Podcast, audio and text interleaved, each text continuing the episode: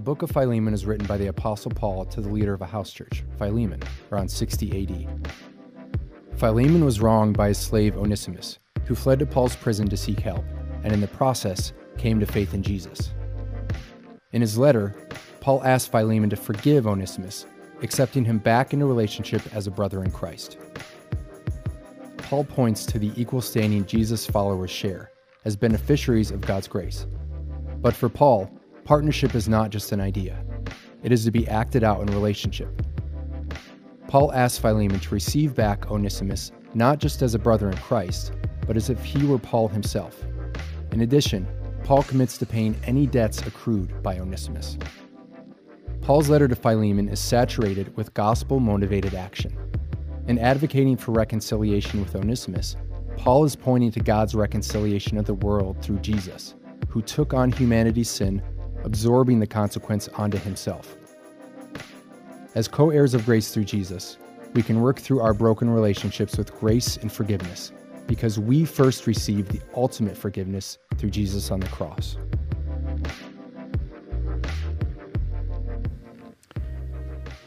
Have you ever been betrayed before? It hurts, doesn't it? In fact, it's one of the deepest wounds that we carry around. It's our trust and wronging us. In this life, we expect enemy fire from the enemy lines. We don't expect it from the person foxhole next to us, right? And so betrayal is one of the deepest aches in our soul, and we wonder sometimes can things be made right? Can we be reconciled with that person? See, because of the pain, it makes forgiveness and reconciliation a challenge. Not only do you want restoration to be made, you are you sometimes wonder do I actually want reconciliation and restoration with that person or uh, do I want to just keep them at a distance? Uh, the letter of Philemon is a letter about forgiveness and reconciliation and how the gospel not only makes it possible, but makes it central to our lives as believers. It's Paul's shortest letter. That's why it's the last one recorded in the New Testament. Did you know that? The letters of Paul are, are, are given in order of their length. That's the deep theological meaning. And so we come to Philemon, the end. It's a personal letter to a guy named Philemon about his runaway slave Onesimus.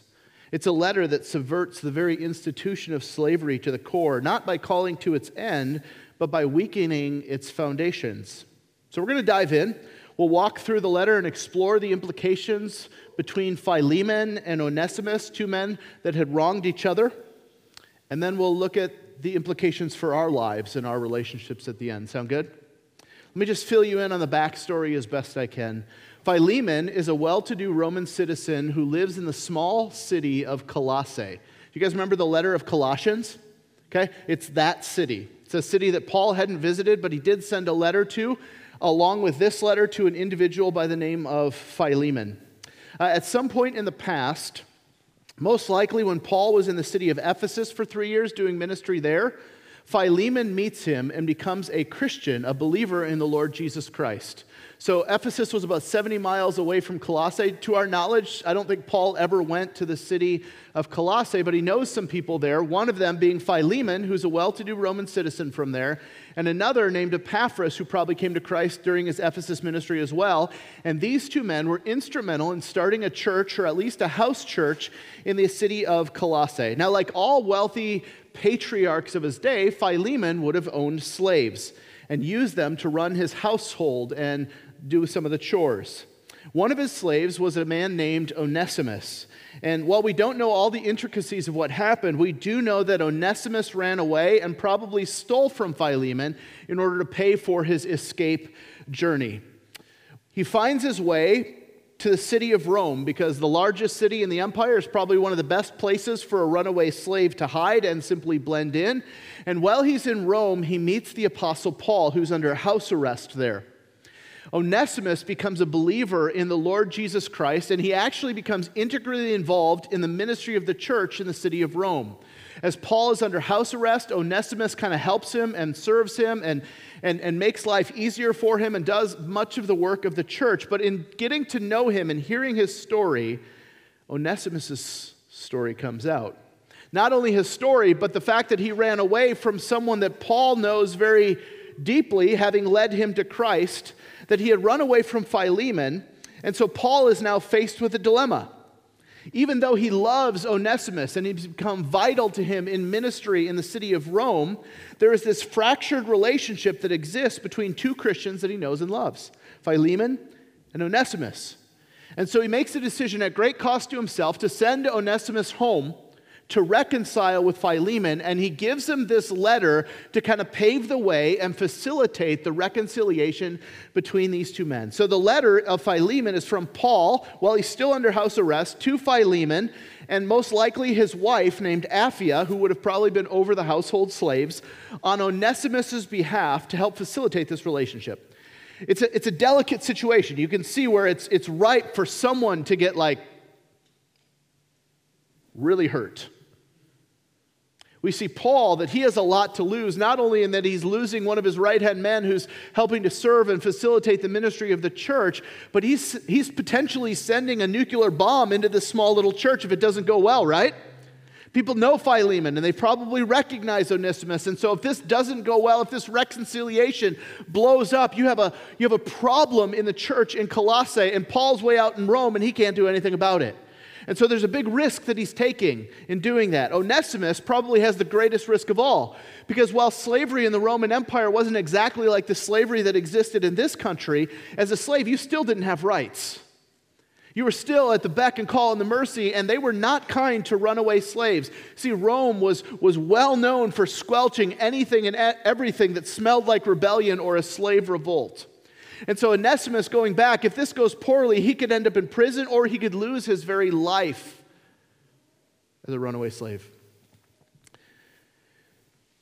But then you got Philemon and Apphia. And in addition to their personal hurt and feelings of betrayal, there was probably a lot of social pressure on them to not be lenient. You see, the people that they probably ran with in their social circles owned slaves as well and were always nervous about a slave revolt. And so to welcome him back, to go lenient, to go easy on Onesimus, would have probably gotten the ire of a lot of their friends or socialites saying, You can't do that. You're going to make life hard for the rest of us. And so, Paul, recognizing all of the implications of this potential conflict, sends Onesimus back with this letter, along with the letter of Colossians, with a guy by the name of Tychicus, and tries to facilitate their reconciliation. So, here's what it says. Let's read it together. Philemon 1, there's only 25 verses, takes about three minutes to get through. Paul, a prisoner for Christ Jesus, and Timothy, our brother to Philemon, our beloved fellow worker, and Apphia, our sister, and Archippus, our fellow soldier, and the church in your house. Grace to you and peace from God our Father and the Lord Jesus Christ. I thank my God always when I remember you in my prayers, because I hear of your love and of the faith that you have toward the Lord Jesus and for all the saints. And I pray that the sharing of your faith may become effective for the full knowledge of every good thing that is in us for the sake of Christ for I have derived much joy and comfort from your love, my brother, because of the hearts of the saints have been refreshed through you. Paul cares deeply about Philemon, doesn't he? Verse 8 Accordingly, though I am bold enough in Christ to command you to do what is required, yet for love's sake I prefer to appeal to you. I, Paul, an old man, and now a prisoner also for Christ Jesus, I appeal to you for my child Onesimus, whose father I became in my imprisonment. Formerly he was useless to you, but now he is indeed useful to you and to me. I am sending him back to you, sending my very heart. I would have been glad to keep him with me in order that he might serve me on your behalf during my imprisonment for the gospel. But I preferred to do nothing without your consent in order that your goodness might not be by compulsion, but by your own accord. For this perhaps is why he was parted from you for a while, that you might have him back forever no longer as a bondservant, but more than a bondservant, as a beloved brother. especially to me. But how much more to you, both in the flesh and in the Lord? So if you consider me your partner, receive him as you would receive me. If he has wronged you at all or owes you anything, charge that to my account. I, Paul, write this with my own hand. I will repay it, to say nothing of your owing me, even your own self. Yes, brother, I want some benefit from you in the Lord. Refresh my heart in Christ. Confident of your obedience, I write knowing that you will do even more than I say. At the same time, prepare a guest room for me, for I am hoping that through your prayers I will be graciously given to you. Epaphras, who's also from Colossae, my fellow prisoner in Christ, sends greetings to you, and so do Mark, Aristarchus, Demas, and Luke, my fellow workers. The grace of the Lord Jesus Christ be with your spirit. So, this short letter has a greeting, it has a prayer, it has a request, and it has a charge. Do you feel the dance of the letter? Like the, the tension. Like Paul is saying, I could command you to do something, but I don't want to. Here's this situation, and I want you to do the right thing, but I don't want to have to tell you to do it. It's kind of the, the dance that we see. He says, I've, I derive much joy and comfort from your love, my brother, because of the hearts of the saints have been refreshed through you. I love hearing the stories of all of the people that have been blessed by you and your wife Apphia's life. I'm grateful for you and all you do, but now I want you to do another act of love for me. I want you to accept Onesimus back, forgive him, and restore him, but not as a slave, as a brother in the Lord. I can't tell you how politically charged that request is. It, it, it, it would stir up and cause in Roman society all kinds of issues among the people of God and in culture at large. He appeals to them like a father of adult children who doesn't command, but rather says, I want you to do the right thing. Here, you choose to do the right thing. Accordingly, though I'm bold enough in Christ, verse 8, to command you to do what is required, yet for love's sake, I, I prefer to appeal to you. I, Paul, an old man and now a prisoner also for Christ Jesus, I appeal to you for my child Onesimus, whose father I became in my imprisonment. Excuse me. Here. Turn, the, turn it on mute before you cough. So, Paul's saying, I want you to do the right thing, and I could command you to do the right thing. I'm an apostle after all. But I want to suggest it so that it's not done out of compulsion, but rather you're doing it because you understand the implications of the gospel and you want to welcome him back, not as a slave any longer, but as a brother in the Lord, as that has reshaped your understanding of this world. Paul says, it, would have actually been really good if I could keep him with me because he's become so beneficial to the church in Rome, but I didn't want to do that without your permission. I didn't want to do that under compulsion. I know you probably would have said, oh, that's fine just keep using them there, but I, I understand that the relationship that you have together is important, and I want that to be reconciled first so that you can do so out of joy. I think what Paul is doing here is a beautiful example of Christian leadership. I could compel you, but rather I would invite you to make the right decision. I would invite you to understand the implications of the gospel. He doesn't command, he appeals. He doesn't lay down his apostolic authority in the, in the greeting of the letter Paul, apostle of Jesus, but rather Paul, a prisoner for the Lord, because he's giving them the opportunity to do the right thing. And it's so much more beautiful when it is freely chosen rather than coerced, right? Especially in the messiness of relationships. But make no mistake, what he's asking them to do receive him back not as a slave, but as a brother. There's a, there's a wordplay that goes on here in verse 11 that's kind of fun. He says, Formerly, Onesimus was useless to you, but now he is indeed useful to you and to me. It, you would understand that if you spoke Greek, that Onesimus actually means literally useful. And he's saying, when he ran away from you and stole from you and was living in Rome, he was useless to you. But now he's come to Christ, and I'm sending you back so that he might once again be Onesimus or useful to you. It also gives you an indication of how slaves were often held in their social standing. They named them by their utility useful, not very much.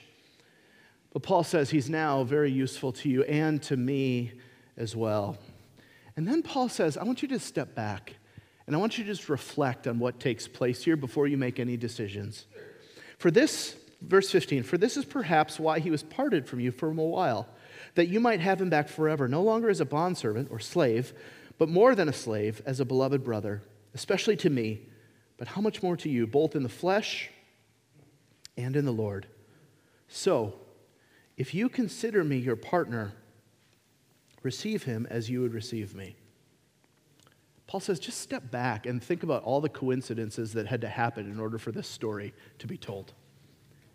He had to run away and he had to flee to Rome of all places. There was lots of places to hide, but he goes to Rome, the capital city, which is a big city. There's a lot of people, and he just so happens to meet the apostle Paul. And he just so happens to hear the gospel and give his life to Jesus and then devote his life in service to the Apostle Paul so that he is open and honest about his story and his past. And it just so happens that the very person that leads him to Christ also had led Philemon to Christ years ago. Yes, that creates the problem, but it's also a beautiful story of redemption. And Paul says, perhaps the reason why he ran away is so that you would have him not as a slave, but as a brother, which is better which is better. And he says, not only that, not only receive him as a brother, but he now flips it on its head and he says, if you consider me your partner in the gospel work, receive him as you would receive me.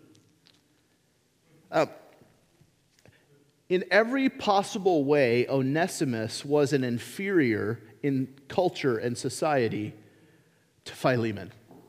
He was a slave. He had no social status. He didn't have wealth like Philemon had. He wasn't honored or revered in a particular city. And, and so there was already a gap to say, receive him as a peer, receive him as a brother. But now Paul says, receive him as you would receive me, your spiritual father in the faith.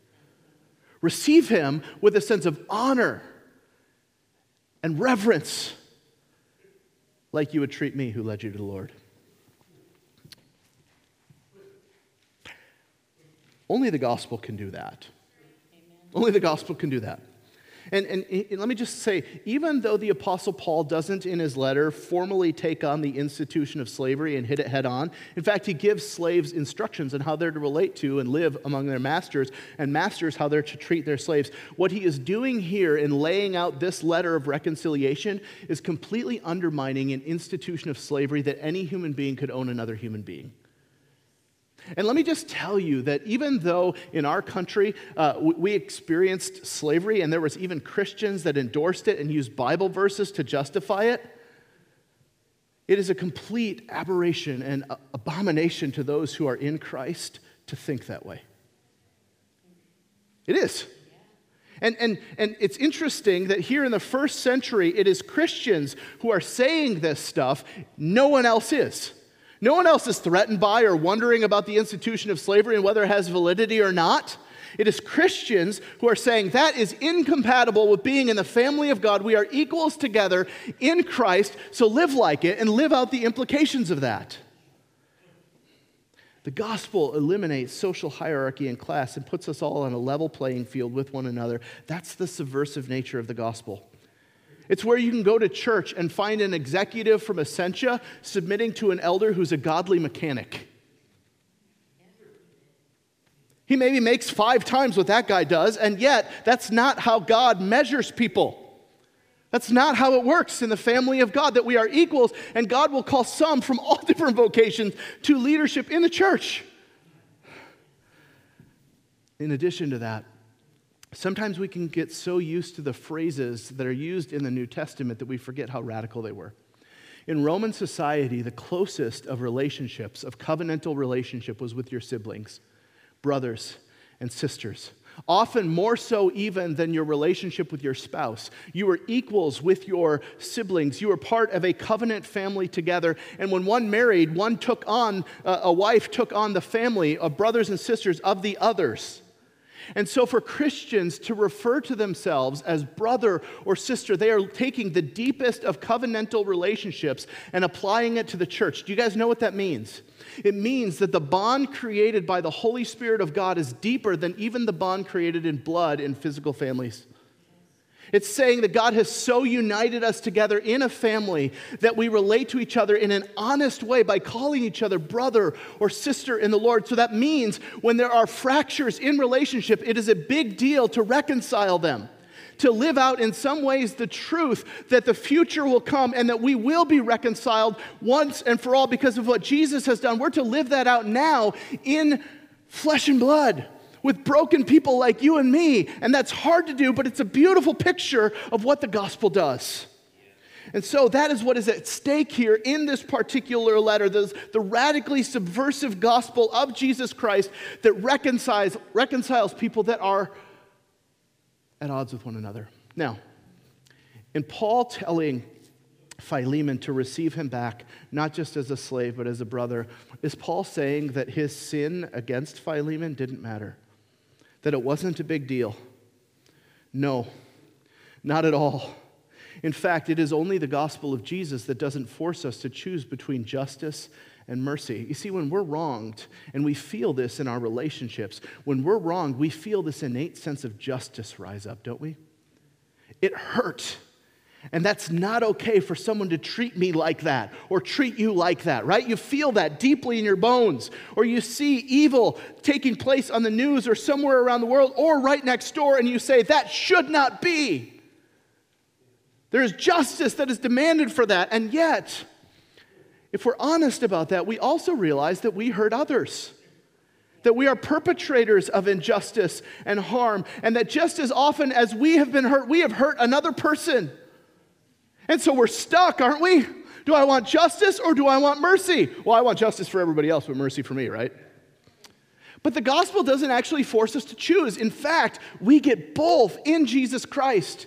He comes and he lives the perfect life, the life that you and I should have lived but didn't live, laying down the righteous life before the Lord. And then the righteous one takes the punishment for our sin, takes the justice for our wrongdoing, and he bears it himself. He pays it in full in his own body on the cross so that God upholds his justice by releasing judgment, but also extends mercy and grace and forgiveness to sinners. And not only that, he one ups us.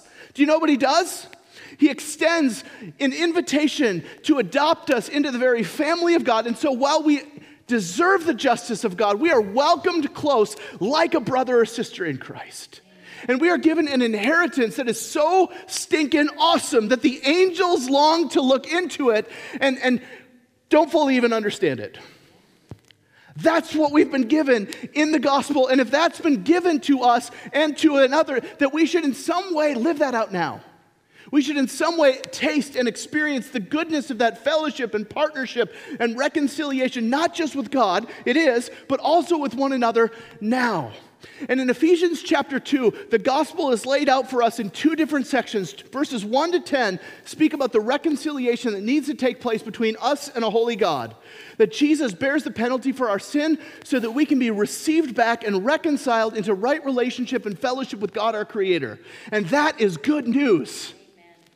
But then it doesn't stop there. In verses 11 to 22, he goes on to explain the implications of the gospel.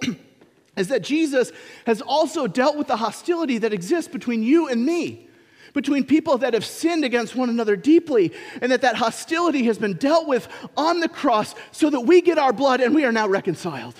So we don't have to choose between justice and mercy, but rather we can forgive and extend forgiveness and receive reconciliation one to another without minimizing sin. That's the key to forgiveness. That wasn't even in my notes. You're welcome. Paul is simply asking Philemon and Apphia to live this out, even though it costs them dearly. Paul addresses the wrongdoing in verse 18. He says, If he has wronged you at all, or owes you anything, charge that to my account. I, Paul, write this with my own hand. I will repay it, to say nothing of your owing me everything, even your own self. Yes, brother, I want some benefit from you in the Lord. Refresh my heart in Christ. Confident of your obedience, I write to you, knowing that you will do even more than I say. Paul says, I will pay, I will make restitution myself if needs be. Who does that sound like? It sounds a lot like Jesus. See, the first reading here is like, ah, Paul, you're kind of being a little passive aggressive, aren't you? I mean, it's easy to read this in a manipulative way of like, charge me anything that's owed, and oh, by the way, I got you out of hell. So, just saying. Unless, of course, there's something deeper going on here. Let me show you what it is. Paul is, in the letter of Philemon, personally embodying the sacrifice of the cross. In no way was it Paul's responsibility to pay Onesimus' debt, was it? He didn't sin against Philemon. He didn't wrong him. He didn't run away. He owes nothing to Philemon, but he says, Charge it to me. That's a lot like Jesus. Onesimus is probably unable to pay off his own debt. He needed someone else to do that and to intercede for him, and that's exactly what Paul does. Did you know that the letter of Philemon is the only letter of Paul not to explicitly mention the cross? Why is that? Do you think he forgot? No. Not at all right? I mean, he, he, talks about it all the time. He says, I, I, I resolved to know nothing except Jesus Christ and Him crucified. So, why doesn't he mention the cross in his letter to Philemon? Because he's embodying the message of the cross himself. And that's what we're meant to see. He says, I'll pay his debt, I will make it right. Now, why would Paul do that? It's because he understood the debt that he owed to God and what had been forgiven him, and so he forgives much and he intercedes and stands in the gap. He says, But God shows his love for us in this, in that while we were yet sinners, Christ died for us. Romans 5 8.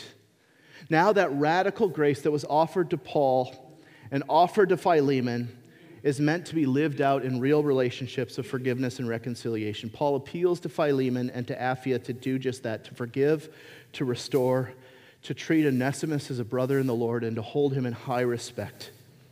And if you can't move past the restitution that you owe, I will pay it myself.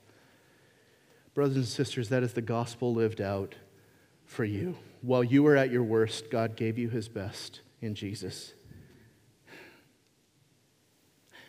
That has far reaching implications on your life.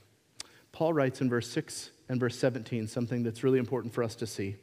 And I pray that the sharing of your faith, the word there is koinonia, may become effective for the full knowledge of every good thing that is in us for the sake of Christ. The, the sharing of your faith, the demonstration of your faith is meant to be lived out through this thing called koinonia or fellowship. Verse 17 So if you consider me your partner, it actually is the same word, koinonia, receive him as you would receive me. The word koinonia is usually uh, translated as fellowship or partnership. And we usually think about fellowship as, oh, yeah, you have other Christians over and you, you experience this bond together, this love that you share for one another. And it is that, but it is so much more than that. It's the partnership that we have in the Lord, the bond that we have in the Lord, that when it is broken, it needs to be restored, often at great cost and with great risk. Paul didn't write the letter to Philemon to topple the institution of Roman slavery, although it did. He wrote to Philemon to make absolutely clear that in God's family, fellowship, partnership, koinonia means something and it must be preserved. We are united together in the Spirit, living at peace and reconciled to one another, and we are giving a glimpse of the world that is to come. And so Paul writes and he makes this big ask, and he closes by affirming the relationship in verse 22. At the same time, prepare a guest room for me, for I am hoping that through your prayers I will be graciously given to you. If you go back to verse 21, confident of your obedience, I write to you, knowing that you will do even more than I say. There is a rock solid confidence, even with the risk that Philemon will do the right thing. Why? Because he knows the gospel and he's being invited to simply live out and display the implications of the gospel in his relationship with someone who's wronged him. Philemon had been forgiven much, and so therefore he forgives much, including Onesimus, who hurt him deeply. Now let's just close by talking about personal application here. What does this story about these two brothers and one of their wives have to do with us? Well, I'm guessing that no one here is pro slavery or owns any slaves, at least I hope not. So we can simply marvel at the truth and beauty of how the gospel cuts slavery out at the roots when no one else was saying this, Christians were. Which makes the betrayal that took place in our country a few hundred years ago so grievous and evil, and we're still picking up the pieces.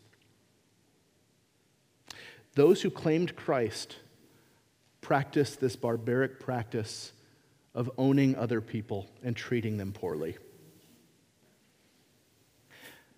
But also it was primarily those who knew Christ and their Bibles that succeeded in undermining it across the world. And both of those things are true. You see, our world might might want you to think that this idea of human rights and equality and whatnot just came out of the air or is self evident, like our Constitution says. It is not. It came from Christianity. No one else thought like this. No one else talked like this until Christians, realizing the implications of the image of God and the union that we have in Christ, realized that God has made us as image bearers equal with certain inalienable rights. It wasn't a product of the Enlightenment that did this and self evident to all. It was Christians who understood the implications of what God had said. It was people 1800 years before it was actually outlawed in this country, saying, Receive him back not as a slave, but as a brother and an equal in the Lord. Treat him with the same respect that you would treat me in a world where that was unthinkable. So don't believe the narrative that Christians are all bad and that these like secular ideals just emerged from somewhere. They didn't. They didn't.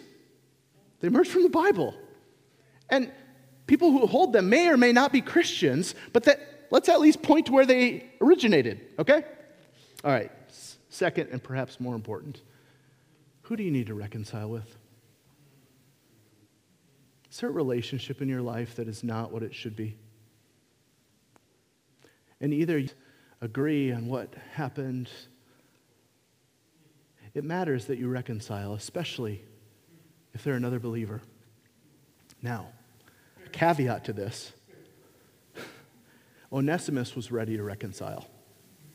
He was repentant, he was broken, he was willing to go back and face the consequences. And even the Apostle Paul advocated for him because he knew the condition of his heart. Not everybody is in a position to be reconciled. For reconciliation to happen, it is a two way street and you can't make the other person think or be sorry or do anything else. And so reconciliation is not demanded when someone isn't even sorry or repentant. In fact, I would say release the bitterness and forgive them because forgiveness is something that you can do. But I would actually advise against pursuing reconciliation if they're not sorry at all you're just going to put yourself back in the same spot to get hurt over and over and over again, right? So it, it's okay to have some boundaries and to realize as far as reconciliation is possible, I will pursue it, but it's a two way street.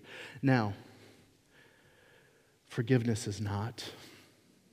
Forgiveness is something that you owe to all as a Christian who has been forgiven much.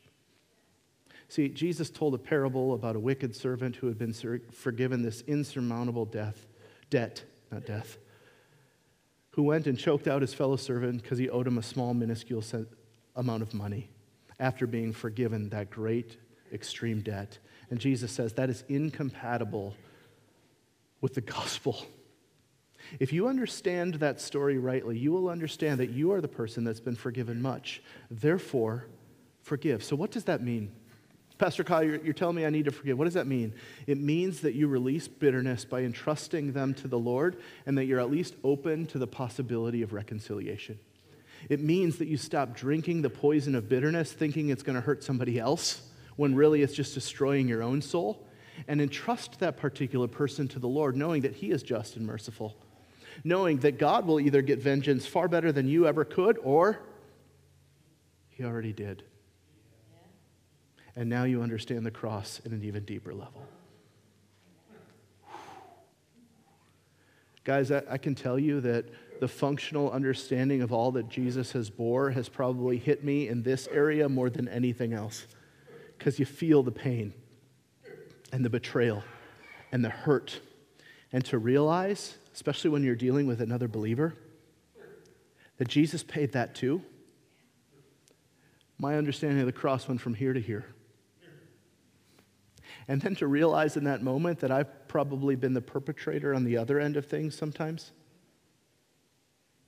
Jesus is a far more wonderful Savior than I ever dared hope. Is he not? And so, as gospel people, as far as it depends on us, we want to live in a reconciled way. We want to extend forgiveness and to pursue reconciliation with one another. How do I do that? I, have just touched on it a little bit, but actually, uh, on November 11th, we're going to be having an all day seminar on reconciliation and conflict resolution, I would invite you to come back to that. It's going to be from 9 until 3. Maybe you can go and register for that even now. The registration's live. All the guys in the room are like, that's deer hunting Saturday. Eh. I'll just say there are some things more important than hanging a buck's head on your wall. And maybe the relationships that you have in your life might be one of them. That's not meant to be manipulative at all. I'm just saying. Not that you owe me your whole life. No, I'm just kidding.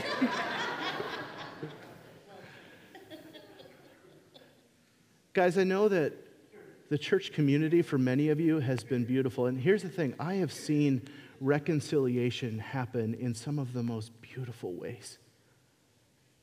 And I've also seen reconciliation not happen, and it is deeply wounding and hurting. There is no magic bullet here that's going to change someone else's heart other than what God can do to heal and restore and reconcile.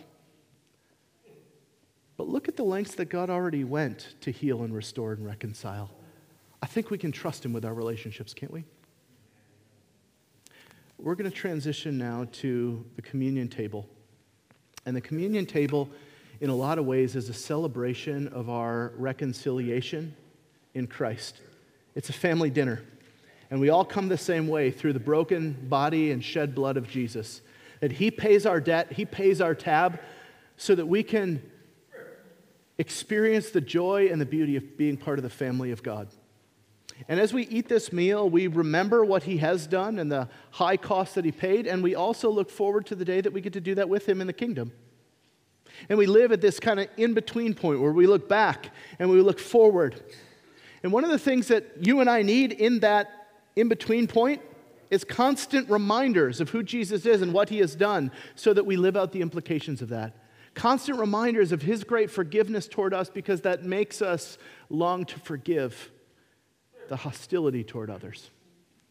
And so, as a church, this shapes and forms us individually when we participate in this meal, but it also shapes and forms us together as a community. We realize that we are all needy, all broken, coming, needing Jesus to save. And we realize that we are all coming together to the place of reconciliation, and it's around a table, foreshadowing the table that we will experience one day. Here's the thing I know that there are some relationships with other Christians that right now you are just gridlocked, and there might be some hope. But I can tell you in Christ, there will be a day when you won't have anything left to be upset about, where you will be reconciled and no longer the sinners that you currently are. And that will be around a table as well in the kingdom. And so, if that's our future, we want to experience that at least in part now. So, Christian, Christians, family of God, I welcome you to the communion table to remember Jesus' body broken and his blood shed for the forgiveness of sins. If you're a Christian, you're welcome at this table, meaning you've put your faith and trust in the Lord Jesus to save you. If you're not a Christian, I just want to say I'm really glad that you're here today to hear the, the power and the good news of the gospel. And if you're not there where you believe that and are trusting that yet, I'm just, I'm glad you're here, but please don't participate in something that you don't actually believe in. Don't be a hypocrite. You're welcome here. We understand it takes a while to process through all that. However, if you're here this morning and you realize, I need him to save me, then my invitation to you is to believe the good news of the gospel that when Jesus died, he died for you, that when he rose, he rose for you, and that all that he has accomplished in salvation is yours by faith in him. Trust in him today, and you are welcome at this table. Let's pray. God, thank you for this communion meal that reminds us of our great need that nourishes and encourages our faith as we look back and we look forward. God, would you reconcile us in a very tangible way that we might display the power of the gospel to a watching world? I thank you that you have reconciled us and that you are in the process of reconciling us one to another. Jesus, you told us in your word that sometimes it's better to leave our gift at the altar and go and be reconciled to a brother and then go and offer our sacrifice. And so I pray that as we take communion, that we wouldn't rush, but that you might bring to mind those that we might need to be reconciled with. Would you give us the courage and the grace that we need to pursue them? In Jesus' name, amen.